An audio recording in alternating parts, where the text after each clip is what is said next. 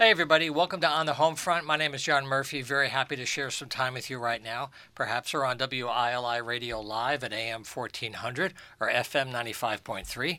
Our shows are also video recorded for the WILI YouTube channel, so you might get us there too, 24 7 access anywhere you go. Our program today is very busy again with three segments. For the second half, we're, we're going to focus on the Dionysus Theater Company in the Vernon area. They have a new production opening. And then we're going to look at Theater at Eastern. They also have a new opening called Cat's Neck, based on the work of Fassbinder. And we have two faculty members involved with that show. They're going to close out the show later on. But we're going to open today with Joseph White from the Willimantic Public Library. He's uh, the adult program director. And we're very happy to have you in the studio, Joe. Thanks for starting us off today. Thanks for having me, John. Well, I got your email, and you guys are really busy Yes. with a lot of things. Mhm. So we're going to give a website to follow up, but Joe's going to give you some highlights to plan ahead Definitely. to have some fun with family and friends. Yeah, we have a lot of incredible stuff coming up soon. Uh, literally tomorrow, we have uh, tomorrow evening, I believe. Five o'clock. Uh, we have a wall art painting. So if you want a nice piece to put up on your wall, uh, Dan of the Arts Council is providing us with uh, the piece for that. Coming up on Saturday is a big one. We've Okay, got that's the 30th. yeah, that's yep. Okay, tomorrow's Um, the 28th, Yep. right? Okay. Saturday, September 30th, uh, 10 o'clock to 2 o'clock, right down at Chilson. Uh, same time, same place as the Downtown Country Fair. Uh, we have the uh, Eastern Connecticut Children's Book Fair. So we've got activities for kids. We're giving away books, all sorts of fun stuff. So you can pop into us, head on over to the Downtown Country Fair, get some like homegrown honey. That's what I got last time. Yeah. Uh, all sorts of good stuff, all sorts of fun stuff to do. And then um, from there, we're into October, and oh my goodness, we are busy, busy, busy. I could talk all night. Well, you certainly have a lot to cover. Uh, now, you've been there for four years now. Have Yeah. you noticed? Because you came in maybe just before COVID got really Yeah. nasty, so you had that whole scene. Yep. How are things at the library when people are beginning to come out more? They're more comfortable, even though we have a little COVID spike now, a little seasonal flu going on. People are a bit more relaxed. Definitely. What do you see at the library? For sure, yeah. It's really been it's really been a joy to um to see the library opening up again, and with all of that, uh, just seeing people starting to get more involved, to find new things to do, and so we've had a chance to offer a whole bunch of new programs. So everything from sort of the traditional book clubs and uh, meetings like that, or uh, let's see, Let's walk through it. yeah, there's quite a absolutely. So, uh, let's see. Just jumping through the calendar, some of the new stuff we have is that, or that I'm responsible for is we have a Dungeons and Dragons night. We have a improv night. Um, we've got movie nights. We just had a painting night last night. Um, we have on Wednesday mornings color and calm, which is just coloring for adults because everyone deserves five minutes to sit down with a coloring book, forget about the rest of the world, and just enjoy. Um, of course, we've got story times for the kids. We've got uh, little Picassos. We've got Homeschool Fridays starting up again now in October. Uh, we have an English language meetup and a Spanish language meetup for people who just want to practice uh, languages in a Nice. very chill environment. Um, so, like I said, we're really having fun trying out different things and, and seeing what sticks, seeing what the community needs. So, if you have input for what you would like to see at the Willimantic Public Library, we're always looking for suggestions. Uh, and you can reach out to us either on the Facebook, at our email, uh, willimanticpubliclibrary at biblio.org, or by giving us a call, 860 617 that's my phone number. We'll try uh, 860-465-3079. That's the library. Now, you work in the adult programs. Mm-hmm. Libraries are resources for lots of purposes. Yeah. One of them is for personal growth, but for looking for work. Mm-hmm. Maybe you could share some of the resources for adults that may add to what they have at home, but things that they may not know are available Yeah. that could help them either search or retain data. Yep. Where could that help somebody? Definitely, yeah. So I mean, first of all, we have access to um, all of the uh, all the materials within our own library. We're also able to put in requests for uh, libraries across the state. So if there's a particular book that you need for a project that you're working on, or a particular movie, or Right. all, all sorts of other stuff, we're happy to get it for you. Beyond that, uh, we've recently implemented LinkedIn Learning, which is a uh, totally free to like the public through us. You sign up with your library card. You have access to all sorts of trainings for uh, various different skill sets. Uh, if you need assistance with uh, resumes, we have people who are on staff that help with that. We have people who come in who help with that. Uh, really, a push towards helping people um, not just enjoy life on their off time, but also be able to get stuff done. Right. And how about translation assistance for people that want to become more proficient? Yeah. Maybe I want to do better with my Spanish or vice versa. Yeah. How can that work? Yep, definitely. So I think I would uh, I would point you towards Mango Languages is a uh, fully online, again, totally free to the public uh, program that we have. It's kind of similar to a, a Babbel or a, uh Rosetta Stone, um, and it will bring you through very uh, like starting very basic but like usable parts of the language. On top of that, we have our language meetups, which is just a very chill environment to You mentioned practice Spanish. Yeah, yep. Um, where like for me as as a someone who didn't grow up speaking anything other than English, Right. having a place to uh, walk in where it's not a high stakes environment. I'm not I'm not trying to like sign up for or buy a car in Spanish. Like nope, it's just we're just having a conversation, uh, and both with English and with Spanish, uh, the people who are running it are totally willing. If you forget a word, they'll help you out. They'll teach you stuff um, in a in a very practical way. Yeah. Now, one thing Joseph did before the show today is he sent me a, uh, the newsletter that they do periodically, and he's kind of reading some of those pages. It's really loaded, and you can get your own copy from the website. But I wanted to mention that you do a lot of work with Facebook. Yeah. So maybe let people know how that can help them follow the activities and plan ahead. Definitely, yeah. Um, we we have our website and we put all of our stuff on there, but it's a Right. little a little old. We're working on getting a new one. So Okay. uh, in the meantime, the best place to follow us is on Facebook, just the Willimantic Public Library Facebook page. Uh, we're constantly posting for upcoming events, sort of highlights of things that are happening, uh, and also we'll have reminders. We'll put out stories. We'll use all the fun Facebook stuff to make sure that you know the cool stuff that's showing up, so that if it's something that interests you, you can pop on in. And uh, just as in general, all Yeah. of our programs are free. We like legally cannot charge you money for programs at the Willimantic Public Library. Uh, so coming down, just trying out something new, uh, or finding something that you enjoy that uh, that we can help you out with. Now, you know, something else that seems to be growing in popularity is uh, either poetry or spoken word events.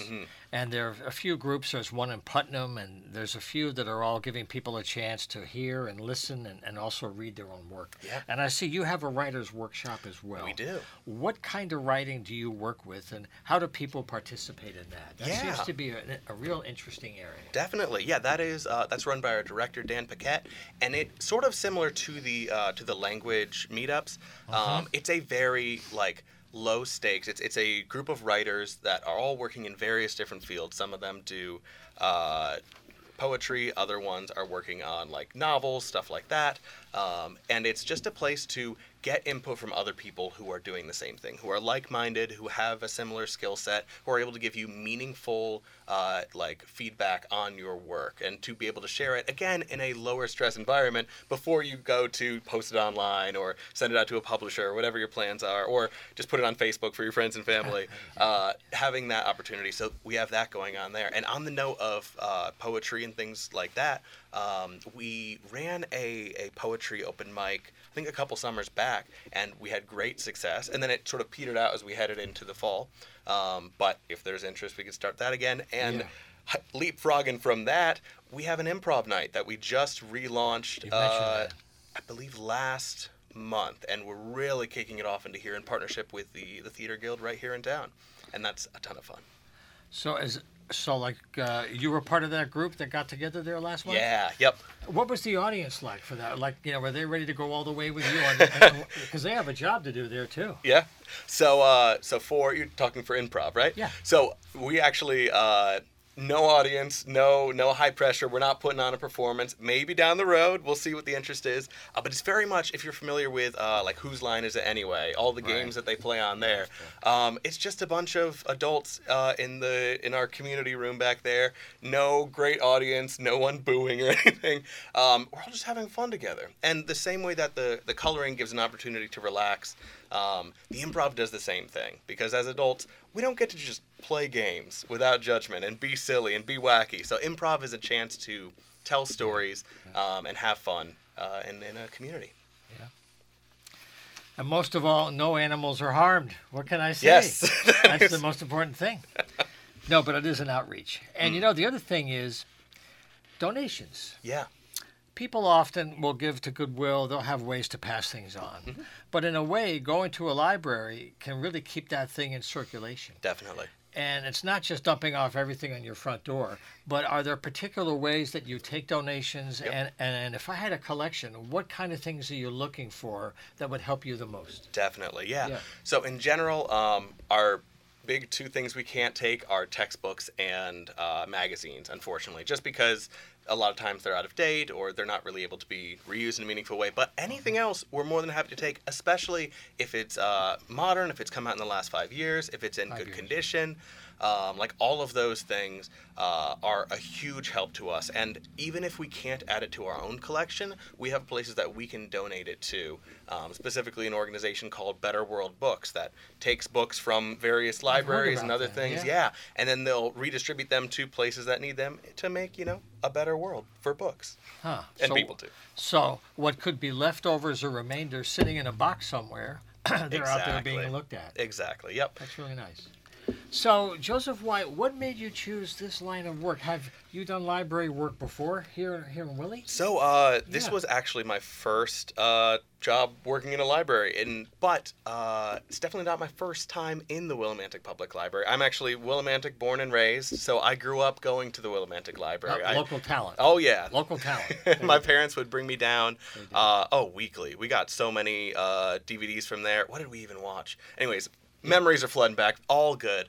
Uh, and then you know I'd bike down as I started to get older, um, and so being able to go back there and now working alongside the librarians that taught me how to read is incredible. And the work that we get to do there is truly some of the most fulfilling I've ever gotten to do. Where um, it's just pouring back into the community. It is helping people with whatever they walk into the door with, whether it's looking for a new book or an old movie, or if they're trying to get a, a thing printed out for the DMV. Like, we are there to genuinely help people in a meaningful way. Um, and that's the goal of the Willimantic Public Library. That's really great. And that's why, you know, no two days are alike. Oh, my goodness. right? Yeah. It's quite a range of material. Well, Joseph White, thank you very much for your good work throughout the year for coming by today. We'll have Dan back again and some other folks. There's so many things at the library. Be sure to use it all year, especially in the wintertime. People might be inside a little bit more often. Don't hide in the cave. Get out there, meet people, and there's lots to do. So thanks for coming by. Absolutely. Thank you, John. All righty. so we'll continue our program today right after this short break, and we'll look at the Dionysus Theater Company in Vernon. They have a new opening. Stand by. Okay, we're back live on the home front. Very happy to have you with us today in the program. We're going to look at theater for the rest of the show. For the last segment today, we're going to look at theater at Eastern. They have a new thing opening up called Cat's Neck, and it's going to be based on the work of Fassbinder. So we're going to have two faculty members very involved with that show here to close the program tonight. But right now, I'm very happy to have people back from the Dionysus Theater Company, based in the Vernon area. They did a great show a few months ago called Private Wars about the Vietnam War era and the veterans in a hospital. And they used a very unique black box format, which is a different kind of theater than you may be thinking about a big stage and an audience and a proscenium. This is kind of a mental space that they create in a limited area, and it's hyper intense. It's really challenging in a way. And it's really cool to see it applied to contemporary stories that connect life today with history and tradition. So first of all, we have uh, as one of the founding members here is Gabi Mendelsohn. We're happy to have Gabi back in the house again. Gabi, welcome. Thank you. It's great to be here. And on this show, she is one of the cast members we'll talk about briefly. And also with us, we have Angela Diaz. She is uh, also in the cast, and we're happy to have you here, Angela. Thank you. Welcome. Glad to be here. So this is opening on October 6th. They have a special opening night that we'll talk about, and it runs until the 22nd. So you have several opportunities. So you can tell us about the world of Seder and uh, how you're contextualizing it in the black box modality, which is so so interesting. Perfect. Um, so, as far as the way we're doing it, Seder, it's it takes place in this one evening where this family is having a Seder for the first time. And as they are progressing through the Seder, our main character, Miss Angela Dias, is playing Erzika, kind of goes back into her past. So there's two different timelines that's going on. And we can we'll talk a little bit more about that. But the black box style that we've created, we are currently utilizing a non-traditional space which is called a found space. It used to be a, a gym, like a jujitsu place. And we transformed it into pretty much a black box, which is a room which Right. has the staging not only for the actors and for the play itself, but we've created this area where the audience is almost a part of the stage. And I think you did mention is like you are thrust into that world. So it is a Like in Private Wars, you were almost on the ward floor, just farther down the same floor. And very Kind of. very similar. You're actually going to be almost like you're in the museum which is the house of terror which is in budapest. Um, so you're kind of immersed in this area. I do want to um, leave it over to angela to talk a little bit about the show and you know her character within that.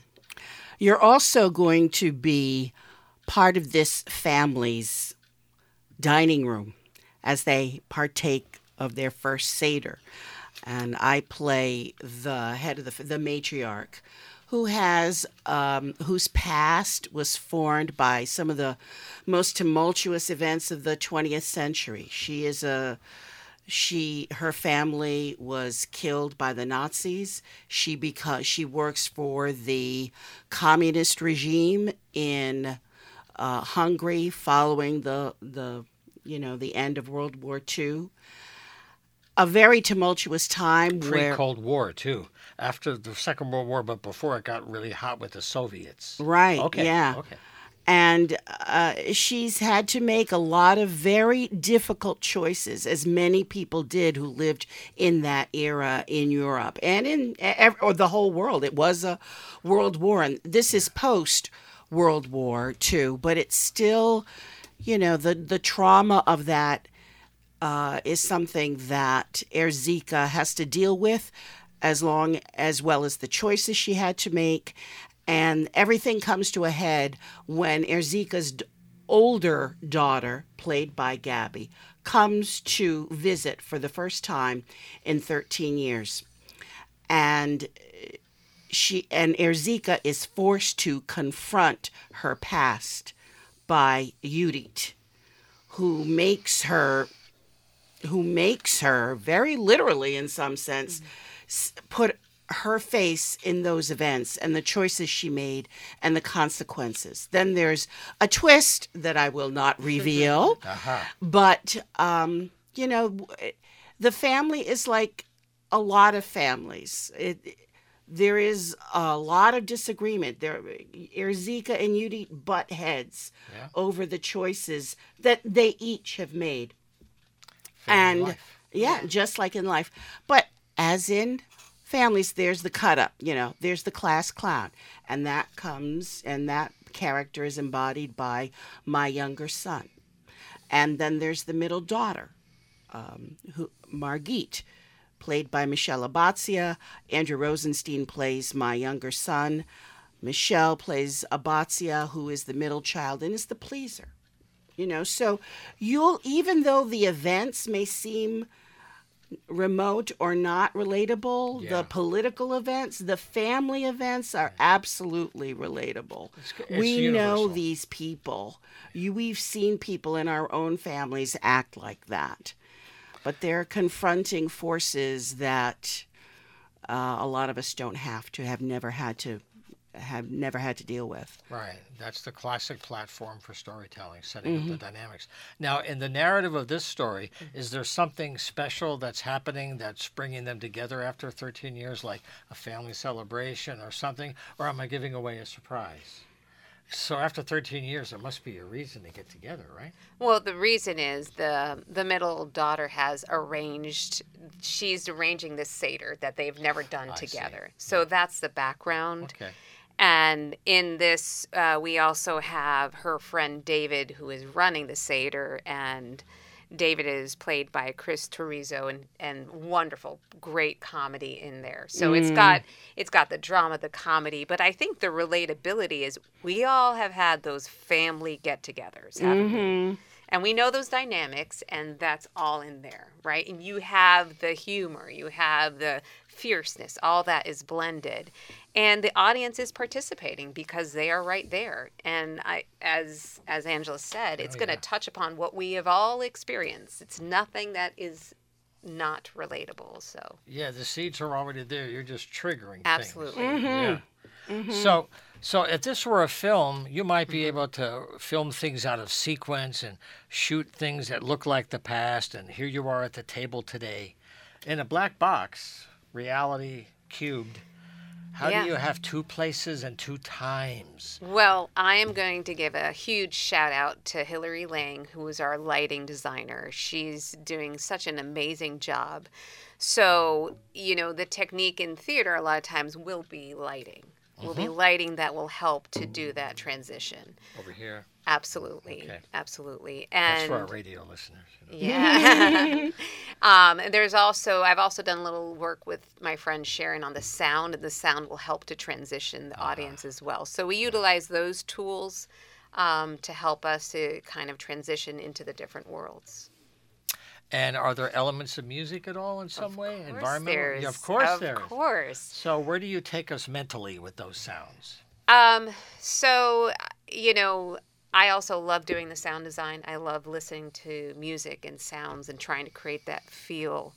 Um, there are pieces since it you know it takes place in Budapest, so we go through some of the music of that time. It kind of transitions us from like you know early 1900s up to 2000. Some radio clips as well to help that. Um, so that will help move the audience in that timeline and create that feel um, as well. And then there's non traditional sounds to help with transitions. Uh, some water sounds and things like that will help move them into the different worlds. So some sound effects and then diegetic sound that would be on the Yeah. set. Because I know in Private Wars it was like listening to the radio Right. during the music, and there were some news bulletins. Absolutely. That was like time travel. Same Yeah. kind of approach. Very similar, yes. Yeah, yeah. So uh, how does the cast deal with a tight area to work when they may be blocked and have more room to kind of move their elbows around and stretch? Now it's a bit more compressed, right? Yeah. So, so how do you orchestrate that? I'm going to briefly talk and then I'll hand it over to Angela. Um, it is my favorite, favorite way to engage because you cannot lie. You cannot lie. It's like film. Everything is seen. You're so right in each other. And so you have to be as real and relatable as you possibly can. Um, and it's the joy and it's, you know, when you have the audience right there, it's that energy. And i talk again about the same thing but it is the connection between audience and between the characters and you just can't divide that now i'll go over to angela how about working into this in this space It's definitely an adjustment, and I have done uh, black box theater as well as more traditional theater on a proscenium stage. I was going to ask about that. Yeah. yeah. So it is, there is a distance that you have to overcome when you're in a proscenium set. Yeah. But when you're in a black box, there's no there's no distance between you and the audience.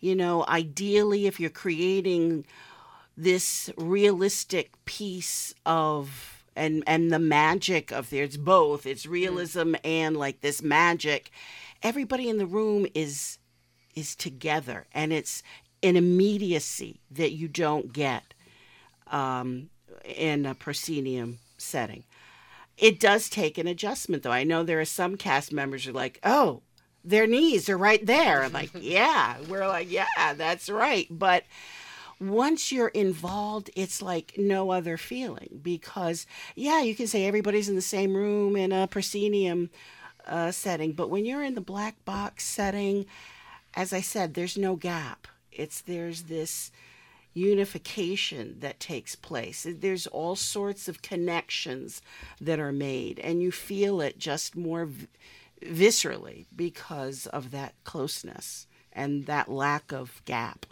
Right. There's no fourth wall to cross almost. There's not Yeah. even there, right? Right. That's the idea. Yeah. In case you joined us, by the way, in the radio, we're talking about Seder, which is opening October 6th, running until the 22nd. And the Dionysus Theater Company is staging these events at 45 Industrial Park Road in Tolland. And 45 Industrial Park Road. If you go to their website, you'll get all the information throughout the year. The website's really easy because it's their name, DionysusTheaterCompany.org. So you can follow up on this. One other question, too, is uh, you're going to have the opening as a special night. Yes. There's something going on. So tell us about that. Um, we're doing a kickoff celebration. Um, it's a combination of the opening of the show. It's also the theater company's tenth year, so it's kind. of, we want to like kick it off. Uh, we are going to have some appetizers, dessert, beverages, like a basket extravaganza. Oh, boy. So I know it's a lot of fun, and it's a Friday night that people should definitely come and participate in. It is October 6th, and the doors will open at 7 p.m. The show starts at 8. Highly recommend that, you know, if you're looking for a great thing to do on a Friday night, to come join us in celebrating. We do encourage, you know, if you feel like dressing up, it's be a great, you know, red carpet dress up and have a lot of fun on that opening night. and costume, perhaps? Of course, whatever floats your boat. You Yeah. kind of walk on the set, nobody notices. Nobody You will know. on there. But one other question, too, because, you know, uh, Gabi is one of the co founders of the theater.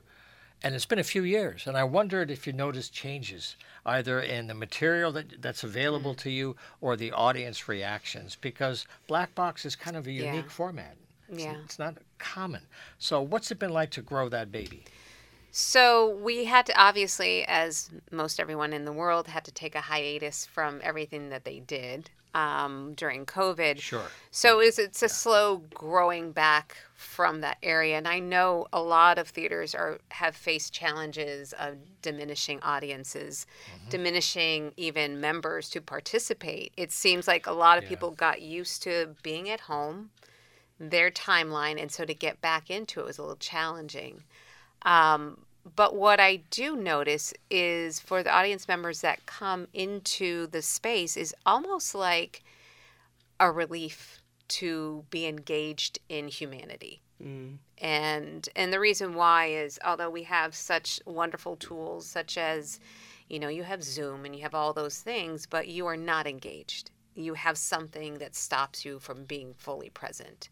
You know, there's an artificiality to it whereas in this space there isn't. So though audience members that we do get to come back, it really is it feels like a relief mm. just to be human beings in a space. Mm-hmm. Yeah. Again, it's like it's you are alive. It's live theater. You are alive and you're mm-hmm. sharing it with with all these people in the same room. It's not like being at home. I mean, believe me, you know, there's it's fun sitting home at, and sitting on the couch, but it's a, it's you're just more alive mm-hmm. when you're going to live theater.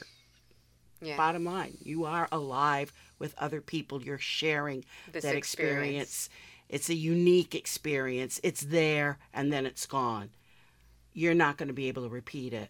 Yep. No two shows are ever alike Right. because it is live. That's got to be amplified for the cast as well, because the audience reaction is such a part of the chemistry. Every night it's a different, Yeah. you know, who reacts to what part of the storyline or whatever. Mm. Absolutely. And it forces, as an actor, you have to be 100% present to everything around you for that very mm. reason. And understanding that the audience is just as much a part of the show as the other actor that you're playing against. Mm. I mean, I can foresee that as as Gabi has mentioned there is a lot of humor in this show as well.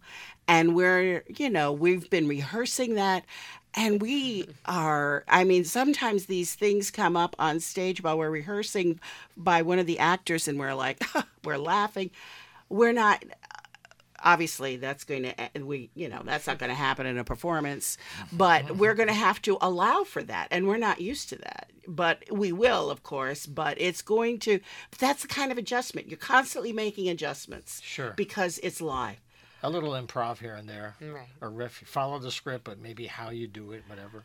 Yeah. Yeah, e- ev- yeah. No two performances are alike. Mm. Yeah. All right. Well, this is all about the Dionysus Theater Company based in Vernon. The performance space for this show, Seder, is 45 Industrial Park Road in Tolland. And the website's DionysusTheaterCompany.org. And we've had the studio t- uh, today with Gabi Mendelsohn, one of the co founders and a cast member. And also we have Angela Dias. And I thank you both for all the work you do to give us good performances. A last word. Yes, I want to make sure I mention everyone that has worked um, so hard on the show. Tip the hat. So I will go down. Uh, we have again Michelle Abatzia playing Margit, Andrew Rosenstein as Lotzi, Chris Terizo as David, Bill Emerson as Shadow Tomash. We have Jamie Riopel as Shadow Attila. For as far as our lovely, fantastic backstage, we have Bill Pernetta directing. Phil Godek is not only assistant directing, he's technical directing. He basically built the house. So whoop whoop. Hello, Phil. Uh, Hillary Lang as in lights, um, and we have Ingrid Smith for doing costumes, and you know our team is amazing. So please come out and check us out. Okay, October 6th to the 22nd. Many opportunities, so don't miss them. And thanks again for being here today. Thank you for having Thank us. Thank you. Okay. All right, we'll take a short break and move to theater at Eastern. They have another great season underway, and the next performance they have is uh, a thing from uh, Rainer Werner Fassbinder, Cat's Neck. And we'll talk about that after this break. Stay with us. Okay, we're back for the last part of our show today. We're very happy to have you with us here. It might be on AM 1400 or 95.3 FM. All of our shows are video recorded, as you can see, for the YouTube channel. WILI has special local shows every weekday from 5 to 6. We do the Wednesday show, and all these shows are available 24 7 on any device through the YouTube channel. And we're going to continue looking at the arts in our region. I'm always happy to have people from Eastern here in the studio. They've had a wonderful new school a few years ago, and has revolutionized their curriculum, the skills they can teach, and the performances they can bring to the public. And they have done amazing work. They have a new season starting now, and we're here to talk about one called Cat's Neck, which is based on the work and writings of Rainer Werner Fassbinder. Uh, a fantastic filmmaker as well. And we have two faculty members here from the Department of Film, Theater, and Communication who are involved in the production. Right next to me, I'm very happy to have back in the studio Alycia Bright Holland. She's Associate Professor of Theater and Performance Media. It's nice to have you back in the house. Thank you. It's great to be here, John. You bet. And the same for David Pellegrini. He's the coordinator of the first year programs at Eastern, and he's a professor of theater and performance media. David, nice to have you again. Hi, John. Good to see you. So maybe the launching pad is the choice, t- you know, to take on Fassbinder Sure. and to present his ideas in this medium, which are interesting to translate. Sure. Well, um, the first of all, the title of the show is "Blood on a Cat's Neck." So if that um, gives you an indication of, uh, you know, maybe the dark irony of that Fassbinder was really well known for. This was um, he's mostly well known as one of the most important filmmakers in the last part of the 20th century. Um, really a, a, a member of the new German film movement of the time. But what's not well known is that before and even during his really prolific career, he also was a theater guy. So before he started making films, he was involved with two theater companies. One was called the Anti Theater Company, and one was called the Action Theater Company. And it was here that he was starting to develop um, the techniques that you'll see in his films. Um, a kind of tendency towards melodrama, a tendency towards um, anti-naturalistic techniques, certainly influenced by you know another German Titanic director, Bertolt Brecht. So he was also very politically minded, uh, socially minded, um, and you know interestingly also um, he started working with technicians and actors um, with within that theater company that were going to work with him for the next 30 years in terms of not the no, I shouldn't say 30 years of his career. He died at 37 um, years old after in I think a period of 15 years directed 40 films, directed 12 shows and several uh, serial dramas including what most people consider to be the masterpiece Berlin Alexanderplatz Absolutely. highly influential on you know everybody, especially um, uh, uh, the Sopranos creator. His, his name is escaping me right Scorsese? now. No, no, David Chase. That's right. He was prolific, though. You're right. Yeah, prolific. absolutely. Yeah. So, um, why this? Why did we choose this show? Well, in fact, um, I directed this play 29 years ago. It was the first show that I directed um, when I was doing my PhD program in, in Pittsburgh. So I'm kind of revisiting the project. And we wanted to do a show that was going to showcase one area of our curriculum, which is um, movement at mo- dance theater, um, which is something that we're both very interested in.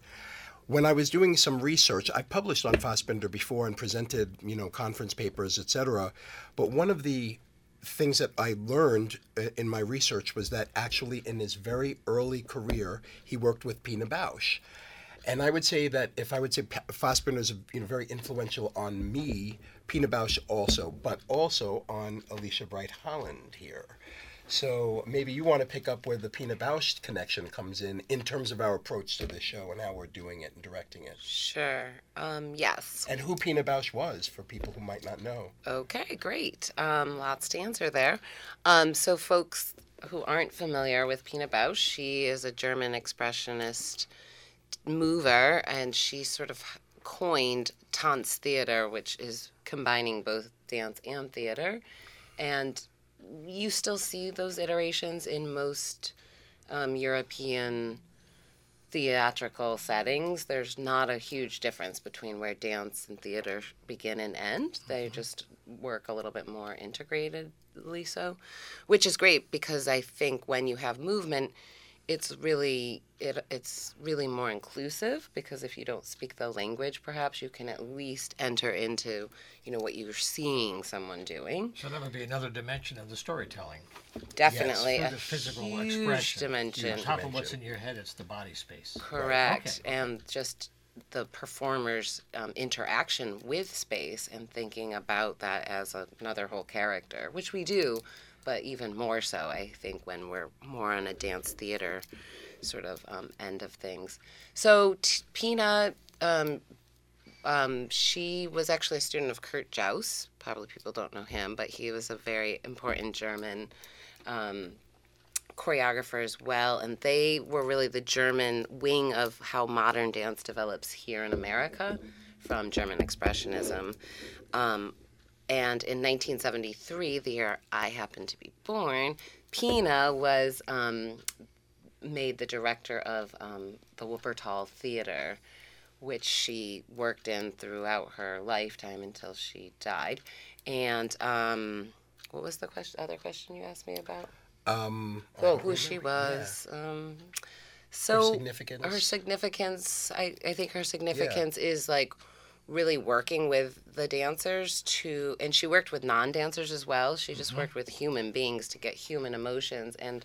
The way she worked often was like by uh, interviewing the people in the cast and really building movement that supported their actual life stories and would then like aestheticize it to make it theatrical. Um, Kind of like a director who might use non-actors to, to help tell a story as opposed to professional. They mix those aesthetics together. Mm-hmm. She did have a company though of Yeah. you know with a very very they were talented very dancers. talented and Yeah. technical dancers, Yeah. as she was, because she came from classical ballet, but broke from that because it Oftentimes worked with. wasn't quite a full enough picture, I think, for her. And I think that you know the connection between the two is that both were responding to similar issues that were going on in Germany at the time, West Germany at the time, reacting to the. uh, They were both you know children of World War II, Sure. so they were reacting to the you know the rapid rise of you know the the uh, economic miracle. Um, the tensions between East and West Germany and Berlin. communism.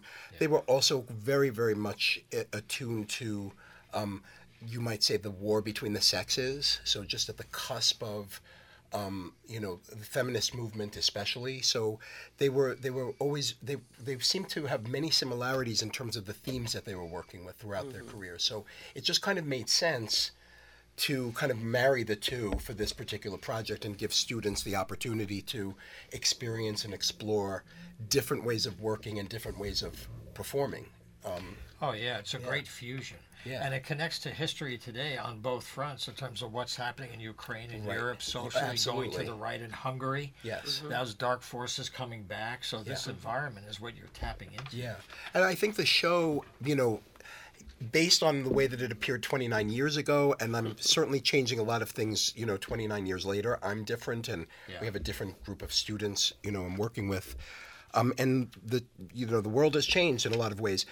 But the show comes across as a review, like a political satire in many ways, um, and it, it doesn't come across as a, you might say, a straight play, uh, but as much as it is, um, you know, a, I mean, it almost sometimes feels like a weird musical. I mean, if I could put it that way. There is also a structural thing that's interesting about the script that I think you should talk about Well, if it- you can. It's kind of divided into three parts. The first are these monologues, these characters that have seemed like boilerplate characters, like a soldier or the wife or the girl or the the mistress, and these sort of like stereotypes. They de- deliver these monologues, then they play these very very brief, almost blackout scenes, sketches, you might say. Tableau kind of yeah, stuff. French and, scenes. Yeah, and um, and but it's th- their identities start to slip. You know, they're not they're not who they said they were when we first meet them. All of a sudden, they have these different relationships or different aspects of their quote unquote personality, and so there are like. I would say 35 of those very short, brief scenes, and in between, we kind of intersperse these sort of like cabaret numbers, you might say. Um, we'll have a live pit band who'll be playing some interesting The um, pit band is tunes. back. Yeah, Pit band is um, back. It'll be Yeah. electrifying, mm-hmm. and that's Rick O'Neill, who is I don't know if you know him. He, I do uh, very well. So Yeah. he's mm-hmm. going to be our musical director. And He's a member of the music faculty, wonderful jazz musician. Wonderful, and so he's Great crea- you know students are going to be Wow. performing in the jazz band, and one of the performers, Corinne Hardy, is going to be actually a soloist singer. So. Um, Singing some, you know, standards, uh, you know, some little '90s grunge and some uh, some Smith's torch songs, that type of stuff. So, all to a jazzy beat. you might say. something for everyone. Yeah, something for everyone. How about that? I just want to mention, if you're listening to us on the radio, this play is called Blood on a Cat's Neck, October 12th to the 15th, and it's at the Proscenium Theater in the Fine Arts Instructional Center at the Eastern Campus. Open to everybody. Go to the Eastern website. You can get your tickets for it. Uh, a question for you is when you get to the staging, because of all the new facilities you have for projection, which has been amazing what you've done with projections and lighting and and the alternative lighting grids. Can you paint a picture without ruining anything of how you're using that space to convey these narratives? Yeah. Well, you know, we, we, we really have moved into the realm of, of, of technology in regard to the to the projections, especially. Yeah. We have some of you know we have um, the technical ca- capabilities, uh, you know, systems, um, hardware, you might say that you'll find in Broadway houses. So students are getting trained on that type of you know uh, those types of State of the art. state of the art stuff. And so you know, it's, it behooves Sometimes us to better than Broadway houses. yeah, well, but uh, so it behooves us to sort of like utilize that and train students in these domains um, because that's what's happening in the industry. That's where jobs are, you know. So um, we need to create these. You know, you can't use all that technology if you're doing, you know, our town necessarily. If you see what I'm saying, you need to find the kinds of vehicles. It's not. We did our town a couple of years ago. I'm not saying that A timeless story. everybody has its play. Everything has its place, but we've got to make room for these alternate types of um, projects that really put all of these things together. And that's especially true now that we formed a new um, department, as you know, and theater. because you've been involved in communication for many years. Um, and uh, so we've merged. Theater has merged with communication. So we're now the communicate communication, film, and theater program. Yeah. And we're we're still working things out in terms of the new curriculum, but it's going to be something that that is really unique to the state. You know, pretty much across the board. I don't think anybody's going to have the program that we have. So The facilities here, the school has its own radio station, Yeah. it has a TV connection. Right. So realigning those tools to update everything for the new environment is really a timely thing. Right. Mm-hmm. So that's very that's very Yeah. good. That bodes Pretty well. exciting. Yeah. So one last thing too on the student side, you've both been here for many years. Students have been here for a while to get used to the new facilities. So mm-hmm. when you see seniors who came in as freshmen and they were there in the early days, What kind of things do you see after students have a few years here to really get this stuff under their belts? Well, I think they at least um, have an expansion of what they thought, like maybe traditional theater. I think they're usually more familiar with like musical theater and traditional theater. Um, but since we do a lot of intermedial things, I think it's great for them to be able to interface with the new um, technology and understand how like storytelling is told for communication purposes, how storytelling is used in filmmaking, how storytelling is used in theater, so and in dance and movement. So I think that they just start to have a broader, you know, picture and understanding of what is already in the world and how they might contribute to, you know, this kind of growing movement. Um, I, Yeah, we, you know, I mean, we've been in the new building for what seven, uh, six, seven years, eight, maybe. and you know, we kind of got a little bit sidetracked because of COVID. So True. you know, we had a year and a half where it was like we couldn't do very much. The radio station was shut down. Yeah, I mean, it was so it kind of put us back, you know, a little bit in terms of the development and growth. Um, I But think we that's did do but we did productions stuff, during, yeah. co- as you would know, because his show kept getting closed and Right. reopened. We, I, and- I came into the, I think the last time I came to talk to you, we were pitching um, Hotel Universe. That's right. And then the night before we opened, two students got COVID and we had to cancel. Yeah. And then we wound up remounting the show months later and only did it on, on film and right. live streamed it. So but we were was- grateful that we had film and the ability Yeah. to at oh, least, Oh yeah. Right. you know, You bring saved the something show to the audiences. Right. Yeah. So it's also about perseverance that the students that you were asking about from freshman to senior year because they were like there during COVID. So like Yeah. to be back in actual live space with an audience and you know the com- you know the community coming together. I think that's been huge for them. Yeah. I think that was uh, that was the most important thing that we missed was that human contact. Yes. Um, hard to run a, a program with you know everybody in masks and socially distancing when contact is such an important thing in terms of the liveness of what we do. Mm-hmm. That's right. But you know we um, we persevere as you say, did. and we've been here for many years. And uh, you know those who say that you know theater is a dead art form. I mean it's been around Not for so. two thousand something years. It's going to be around forever. Um, people want that live, that liveness. It seems to me. It's great how it's finding, like, you know, it's like the music industry problems that, you know, the music is alive and well. The industry has its problems. The Right. music's alive. The kind of art you're working in, that's that's forever. It has to find a home, and it found a home here in different media, telling stories and, and you know, connecting people.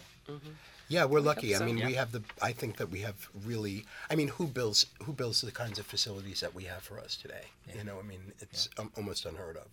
I know people in the area are still getting to Eastern to see the music theater, to see the proscenium theater, but the people that I know, when they see it one time, they're surprised at what they're missing. Yeah. So you have to go and see for yourself. It's right here. You don't have to drive an hour or two or three. Some of this stuff is really amazing. Also, a, a, a yeah. pitch to our music program too, because they do. You know, Yeah. they have a concert probably every week. You know, and and that's free. And um, you know, just there's always something going mm-hmm. on. Check out the website. I would. EasternCT.edu. You can find your way to all these events. And uh, okay, Blood on a Cat's Neck, October 12th is the opening. I want to thank Alycia Bright Holland and David Pellegrini for their good work throughout the year and for being here today. I wish you a great run. Thank and, you. You know, and we'll see you soon again. But we'll Thanks, hope to John. see you at the show. Oh, definitely. Yes. As a Fassbinder fan, I mean, Absolutely, I'll be there. And this is the first of a series. As the as the season moves on, we'll have people here for each of the shows, and we'll keep covering Eastern arts all the time. So thanks a lot for sharing your time today with us here on the home front. We'll see you next week. If you want to get involved, just send an email. You're welcome anytime. John at humanartsmedia.com, and we'll see you soon.